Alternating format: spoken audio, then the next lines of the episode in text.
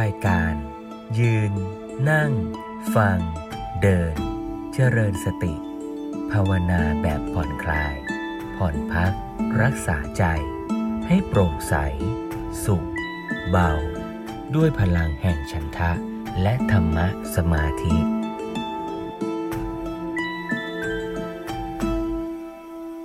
ก็จะชวนโยมสรุปแล้วล่ะนะหลังจากที่เราคุยกันมาซีซั่นหนึ่งนั้นเน้นไปในเรื่องสมถกรรมฐานคือการพัฒนาจิตใจให้เป็นจิตใจที่มีกำลังมีความสดใสมีความเบิกบานมีความตั้งมั่นมีความเหมาะควรในการทำการงานต่างๆนะเรียกว่าสมถกรรมฐานส่วนในซีซั่นสองของปีนี้เรามาเน้นกันเรื่องวิปัสสนากรรมฐานว่าเราจะใช้จิตใจที่มีกำลังพอสมควรมีความตั้งมั่นพอสมควรนะหรือว่าใครสามารถฝึกให้ตั้งมั่นถึงขั้นเข้าฌานได้ก็ยิ่งดีก็ใช้ใจที่มีคุณภาพอย่างนั้นมาสังเกตมา observe ชีวิตคือรูปนามขันธ์ห้าตามที่ปรากฏเป็นจริงในแต่ละปัจจุบันขณะเพื่อให้เกิดปัญญารู้เข้าใจชีวิตตามความเป็นจริงไม่ไปหลงคิดไม่ไปมโนไม่ไปทึกทักไม่ไปจินตนาการสร้างเมทริกซ์ในหัวว่าโอ้นี่เป็นแขนของฉันนี่เป็นร่างกายของฉันนั่นเป็นคนที่ฉันรักนั่นเป็นคนที่ฉันชังสิ่งทั้งหลายเป็นสักว่าธรรมชาติแต่การรู้ว่าสิ่งทั้งหลายเป็นสักว่าธรรมชาตินั้นเนี่ยก็ไม่ได้แปลว่าจะปล่อยปละละเลยหลวงพ่อสมเด็จท่านก็เคยทักว่าคำว่าสักว่าเนี่ยบางทีพอในภาษาปัจจุบันเนี่ยเราเข้าใจเพี้ยนไปนึกว่าโอ้สักว่านี่สิ่งทั้งหลายก็เป็นสักว่าธรรมชาติสิ่งทั้งหลายก็เป็นสักแต่ว่าเกิดขึ้นตั้งอยู่ดับไปก็เลยไปตีความคิดว่าเราจะปล่อยปละละเลยว่าสิ่งนั้นมันสักแต่ว่าเป็นอย่างนั้นแต่ในความเป็นจริงเนี่ยสักว่าเนี่ยคือธรรมชาติมันก็เป็นไปอย่างนั้นน่ะแต่เมื่อเรารู้ว่าธรรมชาติเป็นไปอย่างนั้นน่ะก็ต้องรู้ด้วยว่าเราก็เป็นปัจจัยส่วนหนึ่งด้วยที่เราจะสามารถสร้างสรรค์ทำให้มันดีขึ้นได้ด้วยนะหรือถ้าเราปล่อยปละละเลยเราก็เป็นปัจจัยหนึ่งที่ทำให้มันแย่ลงทำให้มันเสียโอกาสในการที่จะพัฒนาในทางที่ดีงามเพราะฉะนั้นการที่เราจะเข้าใจความจริงเนี่ยไม่ใช่ด้วยการคิดนะนะคือการคิดนั้นก็ดีอ่ะการอ่านนั้นก็ดีการฟังนั้นก็ดีก็จำเป็นแต่ว่ายังไม่ใช่กระบวนการในขั้นสุดท้ายขั้นสูงสุดที่จะทำให้เข้าใจความจริง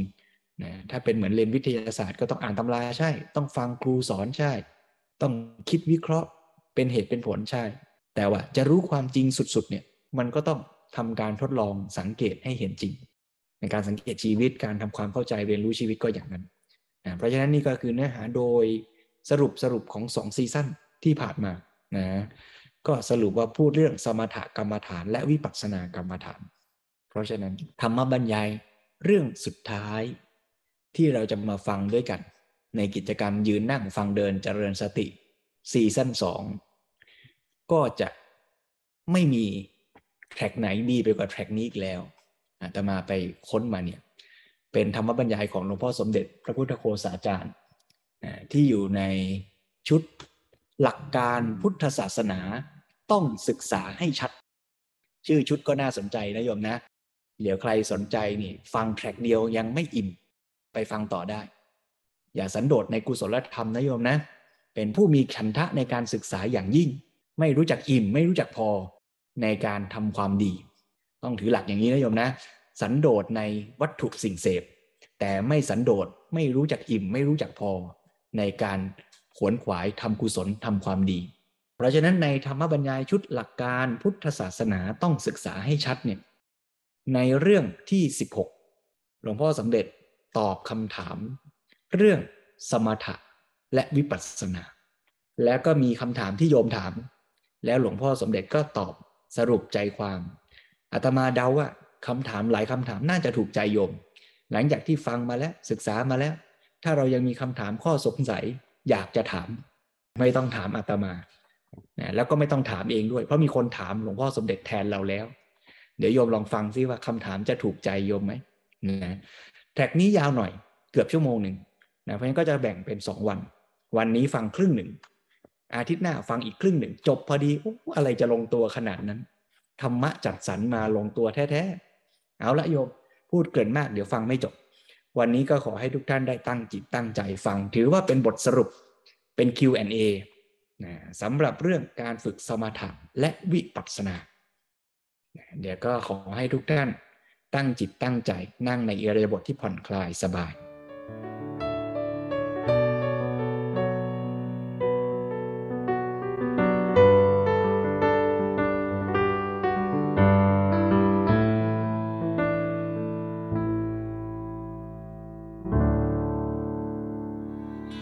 มีโยมท่านหนึ่งถามว่าระหว่างระดับสมาธิกับวิปัสสนานั้นเวลาปฏิบัติจริงๆทำอย่างไรจึงจะเรียกว่าเป็นวิปัสสนาก็ขอตอบว่าสมาธิเป็นเรื่องของจิตส่วนวิปัสสนานั้นเป็นปัญญาอธิบายสักหน่อยว่าสมาธิเป็นเรื่องของจิตโดยเฉพาะคือการทำจิตให้แน่วแน่ให้ตั้งมั่นให้สงบอะไรต่างๆรบกวนไม่ได้จิตอยู่กับสิ่งหนึ่งสิ่งเดียวสภาวะอย่างนี้เรียกว่าสมาธิจึงบอกว่าเป็นเรื่องของจิตถ้าเราหยุดอยู่แค่นี้ก็จบแค่สมาธิแต่ทีนี้เราไม่หยุดแค่สมาธิเราปฏิบัติต่อไปเพราะเราต้องการไปสู่ปัญญาการปฏิบัติในขั้นปัญญานี้เรียกว่าวิปัสสนาก็คือการที่จะรู้เข้าใจสิ่งทั้งหลายตามเป็นจริงหรือว่ารู้ตามที่มันเป็นแต่ในการปฏิบัตินั้นเราจะใช้ปัญญาเราก็ใช้จิตนี่แหละทำงานคืออาศัยจิตเป็นที่ทำงานเพราะฉะนั้นวิปัสสนาก็เลยเกี่ยวข้องกับสมาธิภาษาของพระท่านเรียกว่าเอาสมาธิเป็นบาตรคือใช้เป็นพื้นฐานทำจิตให้พร้อมแล้วเราก็สามารถเดินหน้าไปสู่วิปัสสนาคือเอาจิตเป็นที่ทำงานในการที่จะเจริญปัญญายิ่งจิตเป็นสมาธิดีเท่าไหร่ก็สามารถเจริญปัญญาได้ผลดีมากขึ้นเท่านั้นแต่ว่าก็ต้องหมายความว่าเราไม่จิตอยู่แค่จิตสงบคือถ้าเราอยู่แค่สมาธิเราพอใจกับการที่จิตมันสงบเราก็ไม่ไปสู่วิปัสสนาถ้าเราต้องการไปสู่วิปัสสนาก็คือเราต้องการความรู้โดยอาศัยจิตที่เป็นสมาธินั้นเป็นที่ทำงานในการใช้ปัญญาคือพิจารณาดูให้รู้ให้เข้าใจสิ่งต่างๆในเวลาฝึกอาจจะใช้วิธีที่ว่าค่อยเป็นค่อยไปคือตอนนี้ต้องเข้าใจความหมายแยกกันได้ระหว่างสมาธิกับวิปัสสนาแล้วก็รู้ความสัมพันธ์ระหว่างสองอย่างนั้นด้วยที่ว่าไปแล้วนั่นเข้าใจว่าโยมคงจะเห็นชัดแล้วว่าต่างกันและสัมพันธ์กันอย่างไรต่อไปจะพูดถึงการฝึกในขั้นวิปัสสนาเมื่อกี้บอกว่าในเวลาฝึกวิปัสสนานั้นอาจจะใช้วิธีที่เรียกว่าค่อยเป็นค่อยไปที่ว่าค่อยเป็นค่อยไปก็หมายความว่าเรารู้อยู่ว่าจุดมุ่งหมายของวิปัสสนาก็คือการรู้เข้าใจสิ่งทั้งหลายตามความเป็นจริงแต่ทีนี้ลองมาดูคนธรรมดาสามัญทั่วๆไปเราก็มีความรู้เหมือนกันแต่ไม่รู้ตามเป็นจริงที่ว่าไม่รู้ตามเป็นจริงก็คือว่ารู้ตามที่คิดเห็นอยากให้มันเป็นที่ว่ารู้ตามที่อยากให้มันเป็นนั้นก็หมายความว่า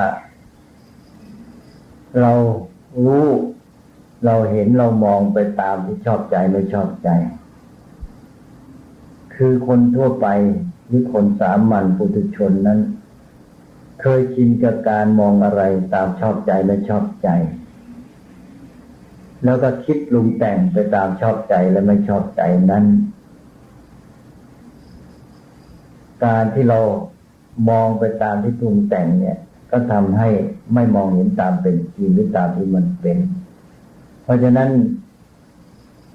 สิ่งสำคัญในขั้นต้นก็คือจะต้องฝึกให้สามารถตัดหรือกันเอาตัวชอบใจไม่ชอบใจนั้นออกไปไม่ให้ความชอบใจไม่ชอบใจนั้นมาเป็นตัวเคลือบเป็นตัวคลุมมาหุ้มมาห่อหรือมาปรุงแต่งความรู้สึกนึกคิดหรือตัวรู้นั้นถ้าตัวความรู้นั้นถูกความชอบใจหรือไม่ชอบใจเข้าไปยุ่งไปปรุงไปแต่งก็เหมือนกับคนที่ใส่แว่นสีคนที่ใส่แว่นสีนั้นแทนที่จะเห็นสิ่งนั้นตามที่มันเป็นก็จะเห็นเป็นเขียวเป็นแดงเป็นต้นไปตามสีของแว่นนี่ก็เหมือนกันเมื่อเรา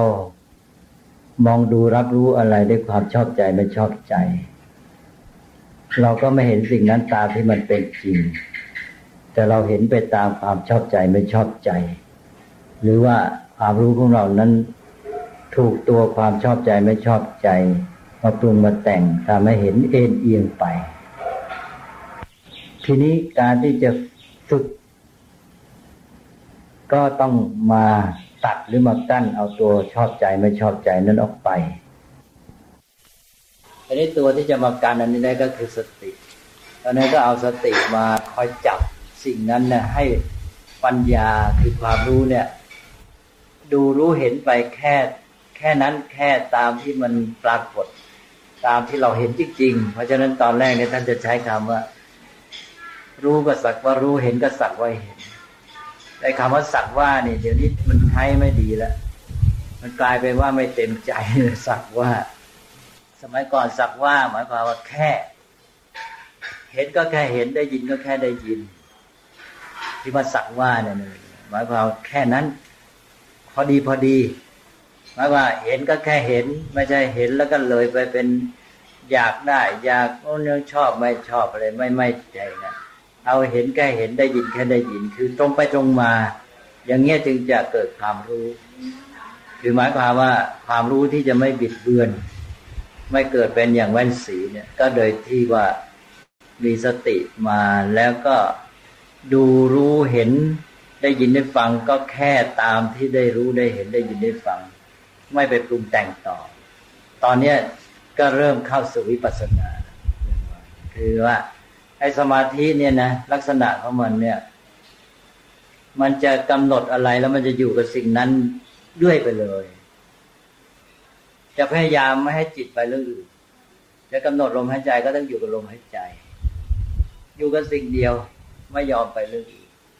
แต่ภาวะวิปัสสนานี่มันไปแบบเลยคือมันรับรู้ได้ทุกอย่างไม่ว่าเห็นได้ยินอะไรแต่อะไรเนี่ยกลับตามทันหมดเนี่ยสติมันทำคนละแบบสติที่จะสร้างสมาธินี่กำหนดอะไรก็ให้อยู่กับสิ่งนั้นตลอดไปไม่ยอมไปเรื่องอื่นแต่วิปัสสนานี่สติตามทันทุกอย่างที่เกิดขึ้นไม่ไปติดอยู่การใดหนึ่งเลยเรียบร้อยอันนี้ลักษณะไปคนละแบบแต่ว่าไอ้สติที่จับตามทันนั้นมันสัมพันธ์กับการรู้คือพอทันอันนั้นแล้วก็รู้รู้เข้าใจตามนั้นตอนแรกก็จะฝึกแค่นี้ก่อนคือฝึกขั้นที่ว่าแก้นิสัยเคยชินนิสัยเคยชินเดิมที่ว่าพอเจออะไรปั๊บก็จะชอบใจไม่ชอบใจแล้วก็จะตกอดีตฉันเรียกว่าตกอดีตคือหมายความว่าอันไหนชอบก็ติดกับที่ชอบแล้วคิดต่อตอนนั้นที่ว่าตกอดีตก็คือว่าไอ้สิ่งที่เราไปติดใจชอบใจเนี่ยมันเป็นอดีตไปแล้วใช่ไหมมันผ่านไปแล้วมันไปอยู่ในความคิดความจำของเราทีนี้เราไม่ตกอดีตเราตามทันสิ่งที่กำลังเกิดขึ้นเป็นไปก็รู้ไปตามนั้นตอนแรกฝึกแค่นี้ก่อนฝึกแค่ให้ทันกับปัจจุบันรับรู้รู้แค่รู้เห็นแค่เห็นเนี่ยนี่ต่อไปเนี่ย อ้ภาวะของสิ่งนั้นเนี่ยที่มันเป็นเข้ามาอย่างนั้นน่ะเมื่อเรารู้โดยไม่มีไอ้ตัวปรุงแต่งของเราเข้าไปขัดขวางไม่เข้าไปวุ่นวายเนี่ยมันก็จะเห็นความเป็นไปของมันตามเป็นจริงคือการที่สิ่งนั้นเกิดขึ้นตั้งอยู่ดับไปเปลี่ยนแปลงไปเลยเนี่ยอันนี้ก็ถือว่าก็จะเกิดความเข้าใจสภาวะที่ท่านเรียกว่าเป็นอนิจจังทุกขังอนัตตาจากการที่ดูรู้เห็นตามที่มันเป็นไปเรื่อยๆอย่างเงี้ยโดยไม่มีอะไรมาเคลือบมาแฝงมาปิดมาบังมาคลุมเนี่ยก็ตามไปแล้วมันเป็นไปเองคือว่าจากการที่รู้เห็นมันในสภาวะมัน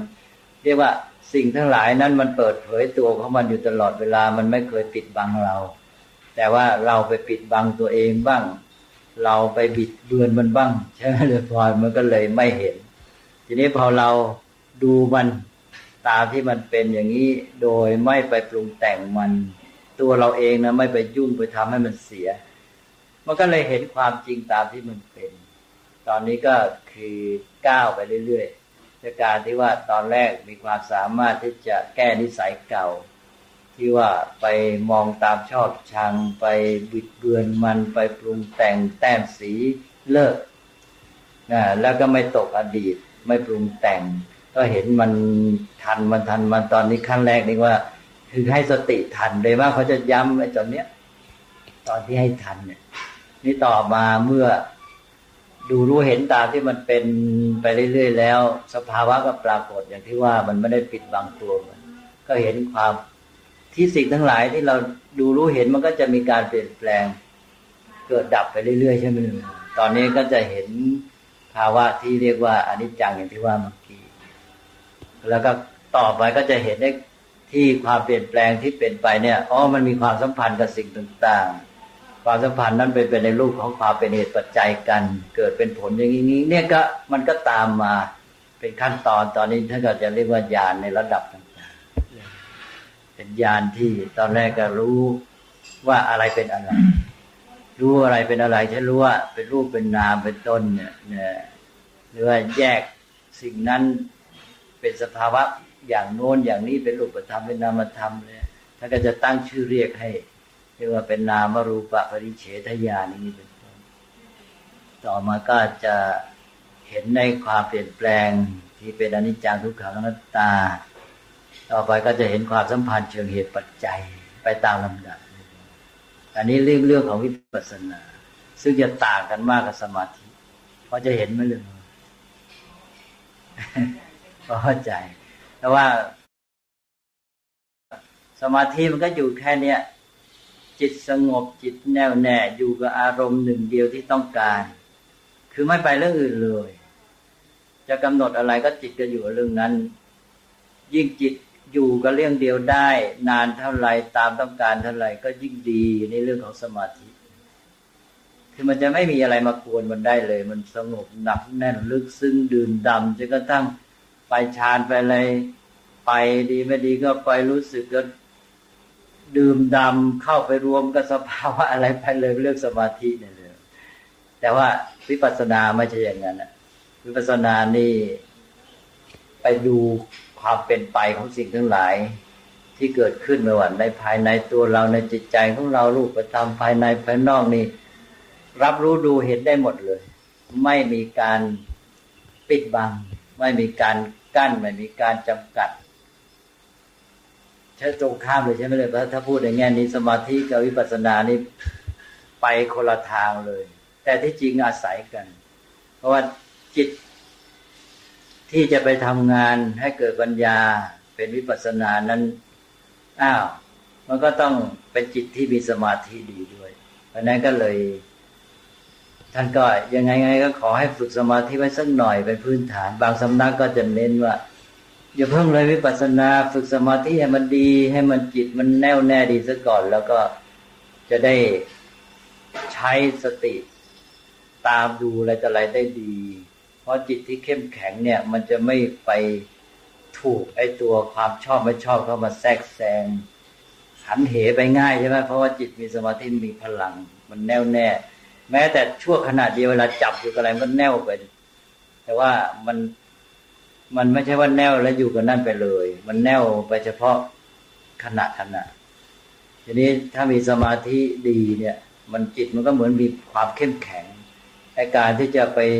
ตกอดีตหรือมีตัวปรุงแต่งเข้ามาก็ยากเพราะนั้นจิตที่เป็นสมาธิก็ทำงานดีในการก้าวสู่วิปัสสนาบางสำนักก็จะเน้น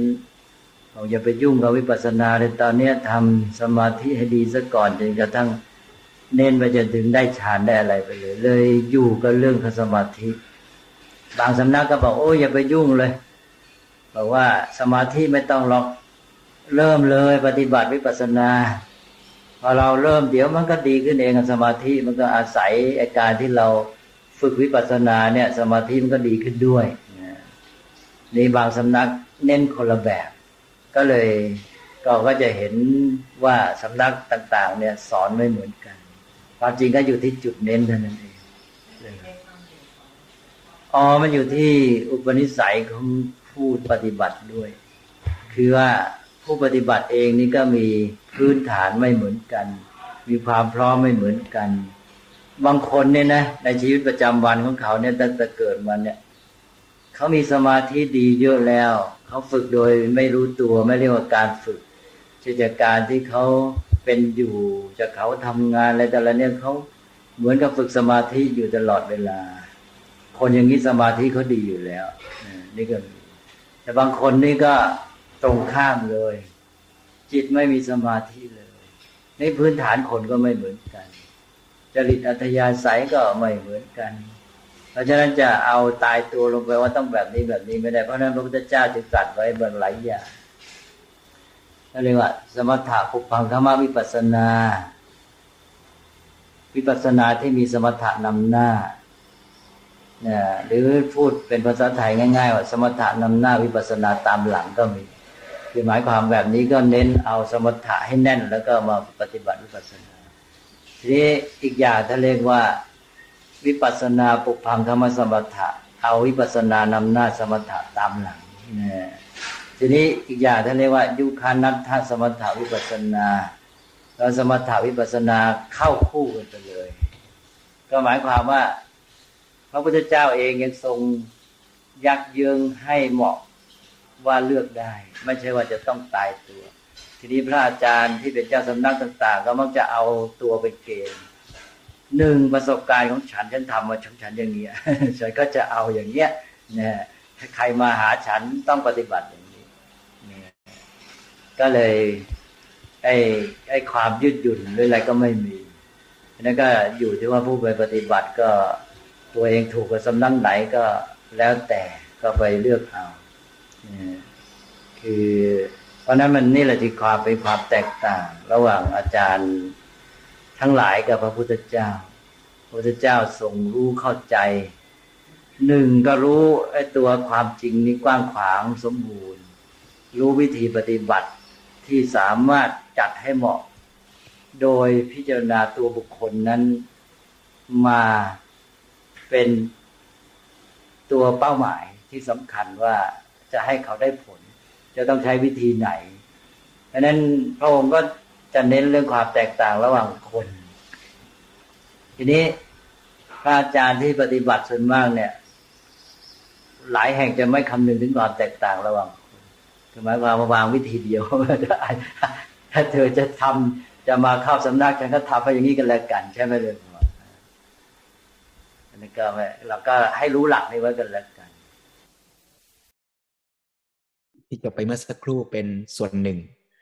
ของธรรมบรรยายในชุดหลักการพุทธศาสนาต้องศึกษาให้ชัดในหัวข้อเรื่องสมถะวิปัสสนาซึ่งหลวงพ่อสมเด็จก็ตอบคำถามที่โยมถามนะให้เห็นชัดว่าสมถะกับวิปัสสนานั้นต่างกันอย่างไรนะมีเป้าหมายมีวิธีการฝึกต่างกันตรงไหนซึ่งทั้งสองอย่างนั้นก็ส่งเสริมเกื้อหนุนกันส่วนวิธีการฝึกนั้นเนี่ยจะฝึกสมถะก่อนก็ได้วิปัสสนาก่อนก็ได้หรือฝึกแบบควบคู่กันไปด้วยก็ได้ตามแต่จริตนิสัยของแต่ละบุคคลนี่คือหลักการกว้างๆอันนี้พอจะลงมือปฏิบัติจริงๆนี่หลวงพ่อสมเด็จบอกว่าไปนี่หาครูบาอาจารย์สมัยนี้อาจารย์แต่ละท่านนี่ไม่ได้เก่งเท่าพระพุทธเจ้าอ่าอันนี้ความจริงต้องยอมรับ เพราะฉะนั้นอาจารย์แต่ละท่านก็ฝึกมาในวิธีที่ตนถนัดเมื่อจะสอนก็สอนวิธีที่ตนถนัดก็ถูกของอาจารย์ใช่ไหมเพราะฉะนั้นเป็นความผิดเราเองที่เราเกิดช้าไปถ้าเราเกิดทันพระพุทธเจ้าก็ง่ายก็เดินเข้าไปหาพระพุทธเจ้าแล้วก็ถามพระพุทธเจ้าเลยว่ากระผมจะฝึกวิธีไหนดีครับพระพุทธเจ้าก็จะแนะนำว่าโอ้ท่านให้ไปหาที่วิเวกนะและให้ฝึกกรรมฐานอย่างนี้อย่างนั้นบังเอิญเราเกิดช้าก็ไม่บังเอิญอย่างว่านะโยมนะที่เคยบอกเราก็อาจจะเกิดทันก็ได้แต่ว่าอาจจะยังไม่ค่อยตั้งใจฝึกชาตินี้คงตั้งใจแล้วกำลังหรือก็ยังอยู่ดีตั้งใจเนาะตั้งใจด้วยกันนี่แหละเพราะฉะนั้นพอจะตั้งใจอาจารย์คือพระพุทธเจ้าไม่อยู่ซะแล้วคราวนี้อาจารย์แต่ละท่านเนี่ยไม่เก่งเหมือนอย่างพระพุทธเจ้าท่านก็สอนวิธีของท่านเพราะฉะนั้นเราเองก็อาจจะต้องสังเกตเองแหละว่าเราถนัดวิธีไหนเราเหมาะจริตนิสัยอย่างไรนะเมื่อกี้หลวงพ่อสมเด็จให้แนวคร่าวๆแล้วว่าเอาลองสังเกตสิว่าชีวิตเรานี่ที่ผ่านมาเรามีสมาธิดีไหมบางคนหลวงพ่อสมเด็จบอกว่ามีสมาธิเป็นพื้นฐานดีอยู่แล้วเป็นคนที่จิตใจตั้งมั่นทำอะไรก็สงบบางคนก็อาจจะสมาธิไม่ค่อยดีแต่ไม่ค่อยดีนี่ก็แปลว่าฝึกได้นะต้องมองว่ามนุษย์มีศักยภาพในการฝึกนะอย่าไปมองว่าโอ้เกิดมาไม่ดีเลยฉันมีปัญหาอย่างนี้แล้วก็เลยกลายเป็นท้อแท้ไม่อยากฝึกไม่อยากพัฒนาอันนี้โยมสงสัยตอบไหมล่ะวะอ้าวแล้วถ้างั้นเราจะรู้ได้ไงล่ะวะอาจารย์มีหลายสำนักนี่แล้วเราจะไปสำนักไหนดีถ้าสงสัยโยมไม่ต้องรอนานมีคนถามไว้ให้แล้วเดี๋ยวฟังต่ออีกหน่อยนึงว่าหลวงพ่อจะตอบไว้ยังไง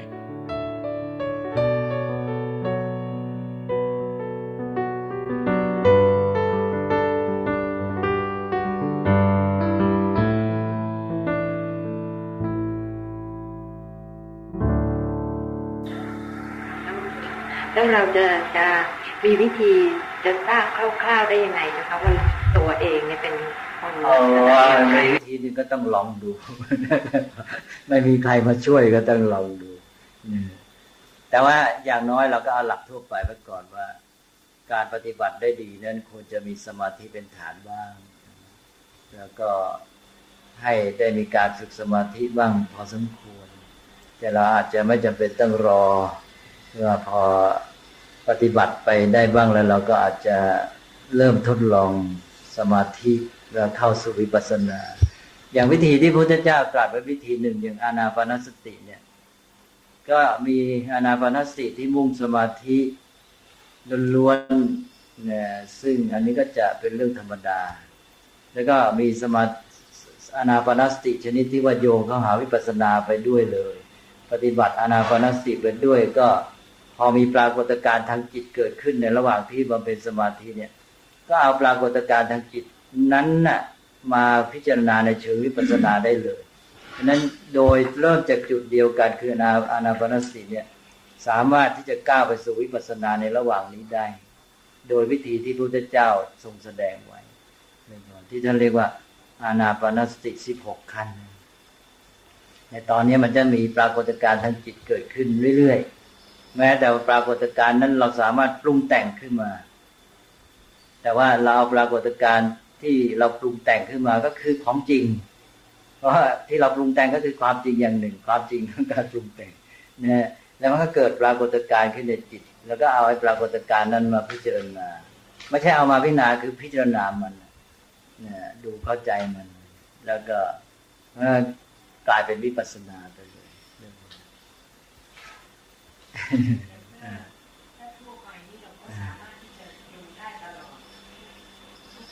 อ๋อถ้าวิปัสสนา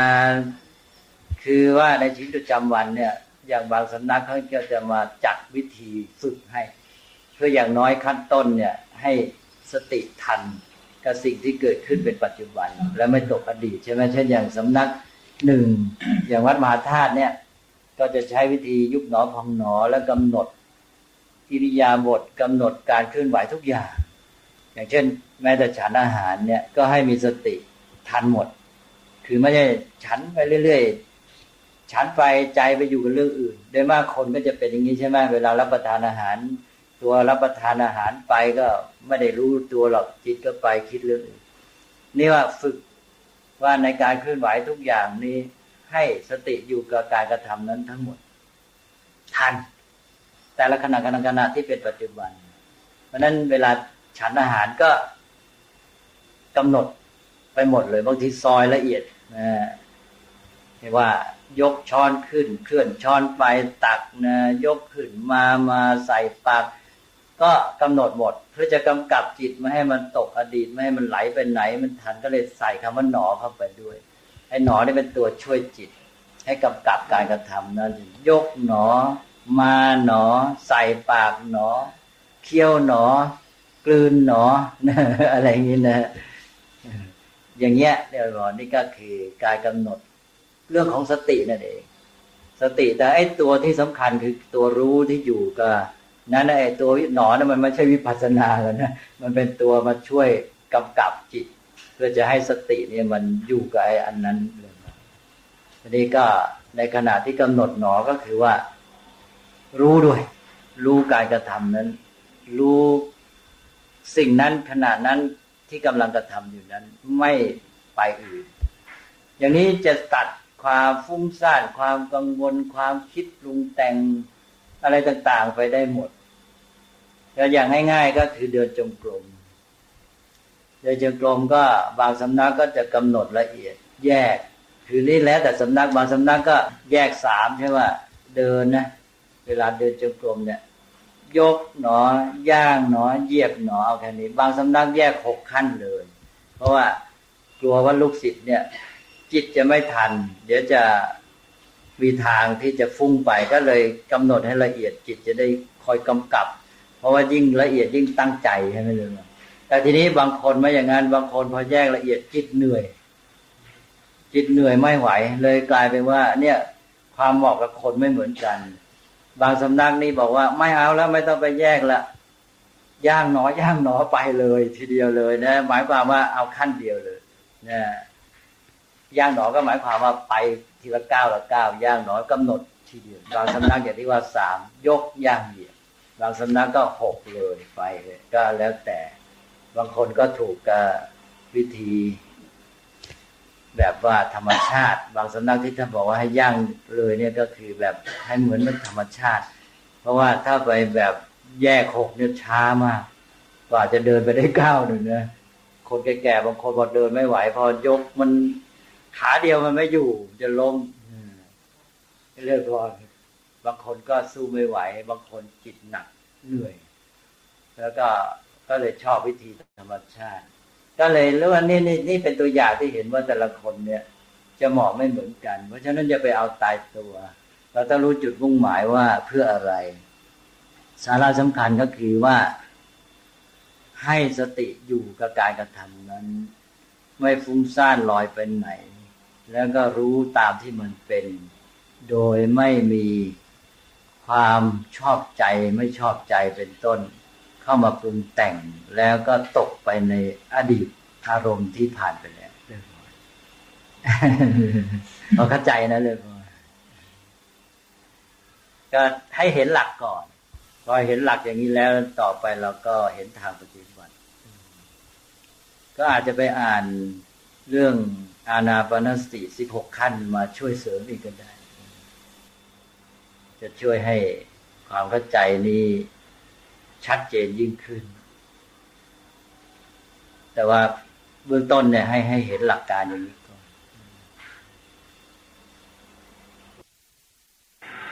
ผมก็ว่าที่ว่าตัวรู้นี่ก็คือว่าตัวสติใช่ไหมครับ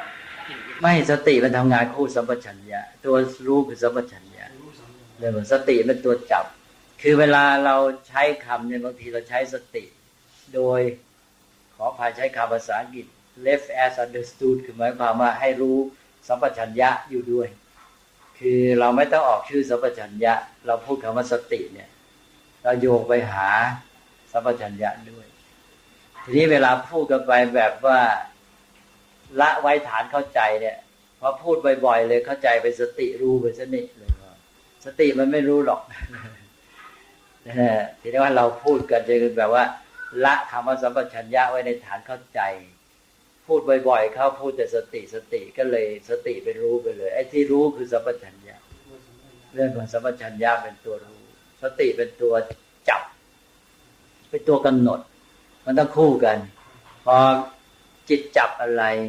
สัมปชัญญะไอ้สติจับอะไรสัมปชัญญะก็รู้อันนั้น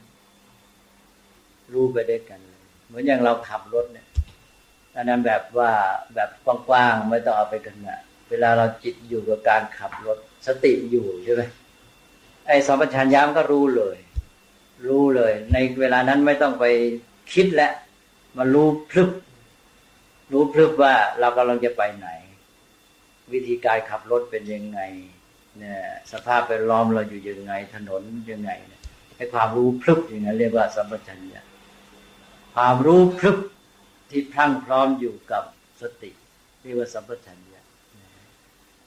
เวลาคนมีสติในสัมปชัญญะมันจะทำงานขึ้นมาทันทีแต่ถ้าสติไปปั๊บสัมปชัญญะหายหมดเลยใช่ไหมเนี่ยพอสติไม่อยู่การขับรถไอ้สัมปชัญญะที่รู้เรื่องการขับรถนั้นหายไปด้วยแต่ว่าสติอยู่การขับรถไอ้สัมปชัญญะก็รู้เรื่องการขับรถพร้อมพลึกในตัว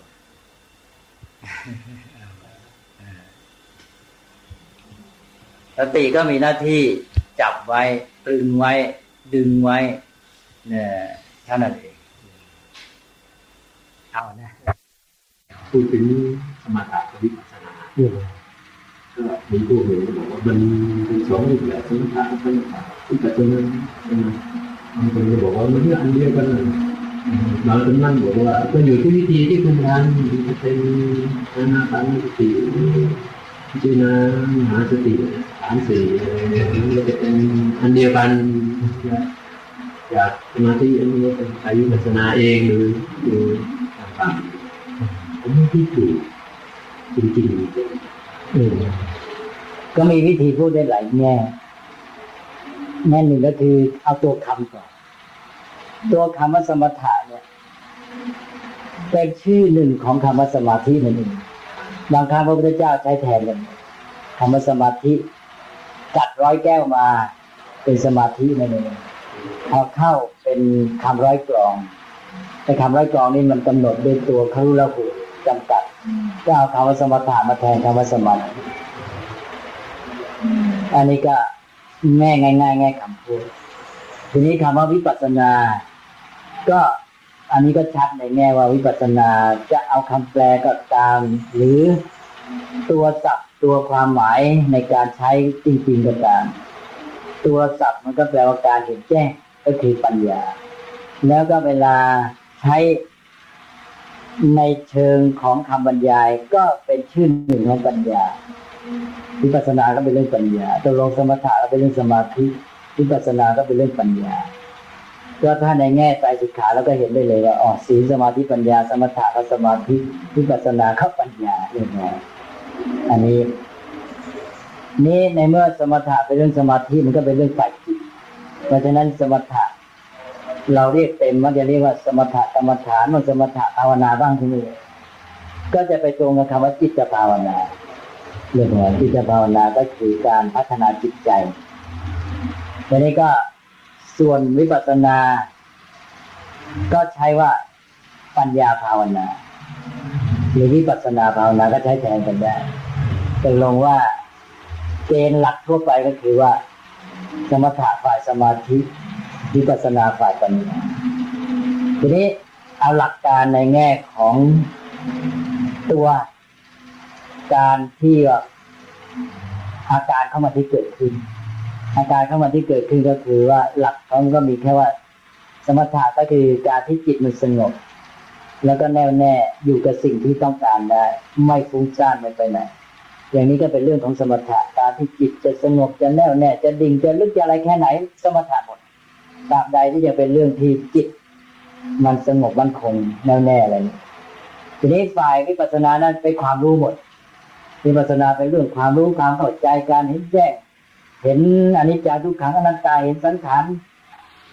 เกณฑ์หลักทั่วไปก็คือว่าสมถะฝ่ายสมาธิวิปัสสนาฝ่ายปัญญาทีนี้เอาหลักการในแง่ของตัว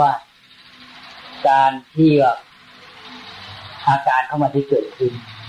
อาการเข้ามาที่เกิดขึ้นก็คือว่าหลักของก็มีแค่ว่าสมถะก็คือการที่จิตมันสงบแล้วก็แน่วแน่อยู่กับสิ่งที่ต้องการได้ไม่ฟุ้งซ่านไม่ไปไหน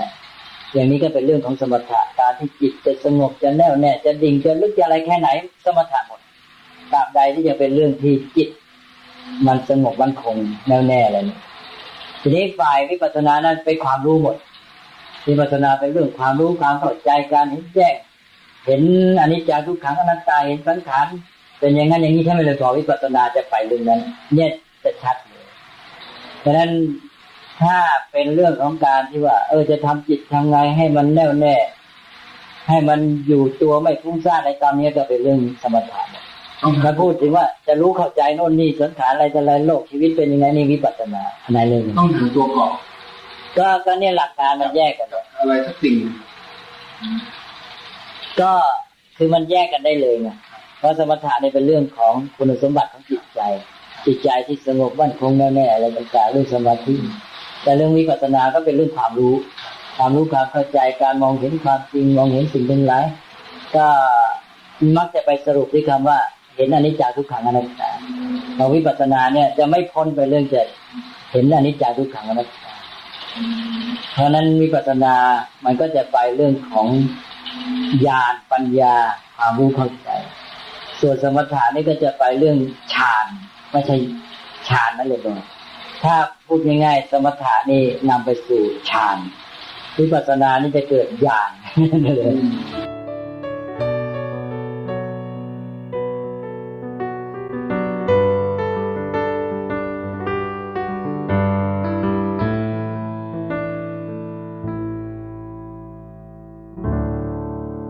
ชวนให้เห็นความแตกต่างชัดเจนแล้วก็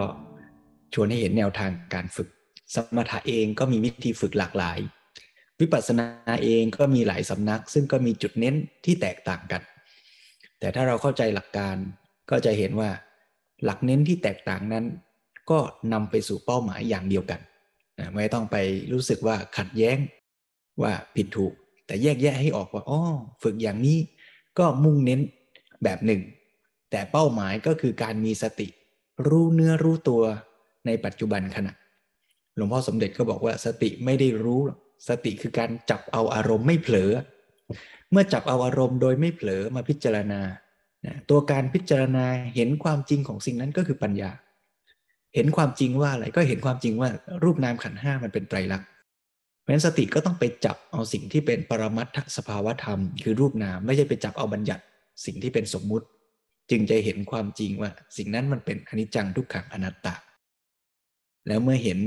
จริงอย่างนั้นหน้าที่ของผู้ปฏิบัติวิปัสสนาก็คือเห็นอย่างที่มันเป็นโดยไม่ไปปรุงแต่งด้วยความชอบความชังนะตรงนี้ก็ขออนุญาตขยายนิดหน่อยว่าการไม่ไปชอบไปชังเนี่ยอย่าไปเข้าใจว่าจะต้องมีแต่อุเบกขาเวทนาไม่มีสุขเวทนาหรือทุกขเวทนานะคำว่าชอบชังในที่นี้ไม่ใช่เวทนาแต่หมายถึงการปรุงแต่งด้วยอำนาจตัณหาอยากได้อยากให้มันเป็นหรือผลักไสอยากให้มันหมดไปอยากให้มันไม่เป็นอย่างนั้นนะเพราะฉะนั้นไอ้ตอนเวทนาปรากฏก็ตอนหนึ่งอาการหนึ่งอย่างหนึ่งส่วนตอนที่เราปรุงแต่งอาการที่เราไปปรุงแต่งมันยึดมันอยากให้มันเป็นอย่างใจเรานั่นอีกอาการหนึ่งเพราะฉะนั้นต่อให้สุขเวทนาเกิดขึ้นเราก็เจริญวิปัสสนารู้อาการสุขเวทนานั้นโดยไม่ไปยึดด้วยความชอบด้วยความปรารถนาอยากให้มันอยู่กับเรานานๆนะอย่าไปเข้าใจว่าฝึกวิปัสสนาแล้วก็จะต้องอุเบกขาเวทนาเท่านั้นเกิดสุขไม่ได้เกิดทุกข์ไม่ได้อย่างนั้นก็จะกลายเป็นว่าเราไปสร้างหรือกำหนดด้วยอำนาจความอยากของเราอีกว่าอยากให้มีแต่อุเบกขาเวทนาใช่ไหมนะเพราะฉะนั้นพอเข้าใจหลักการชัดเจนเราจะไปสำนักไหนก็เอาเถิดนะก็ขอให้รู้หลักแล้วก็ลองเลือกพิจารณาดูว่าวิธีไหนจะเหมาะเหลือเวลาอีกเล็กน้อยวันนี้ก็ฝึกด้วยกันสักนิดหน่อยในการที่เราจะได้ฝึกเจริญสติตามวิธีการที่ท่านเห็นว่าเหมาะสมจะฝึกสมถะก็เอาจะฝึกวิปัสสนาก็เอาร่วมกันสักสิบนาที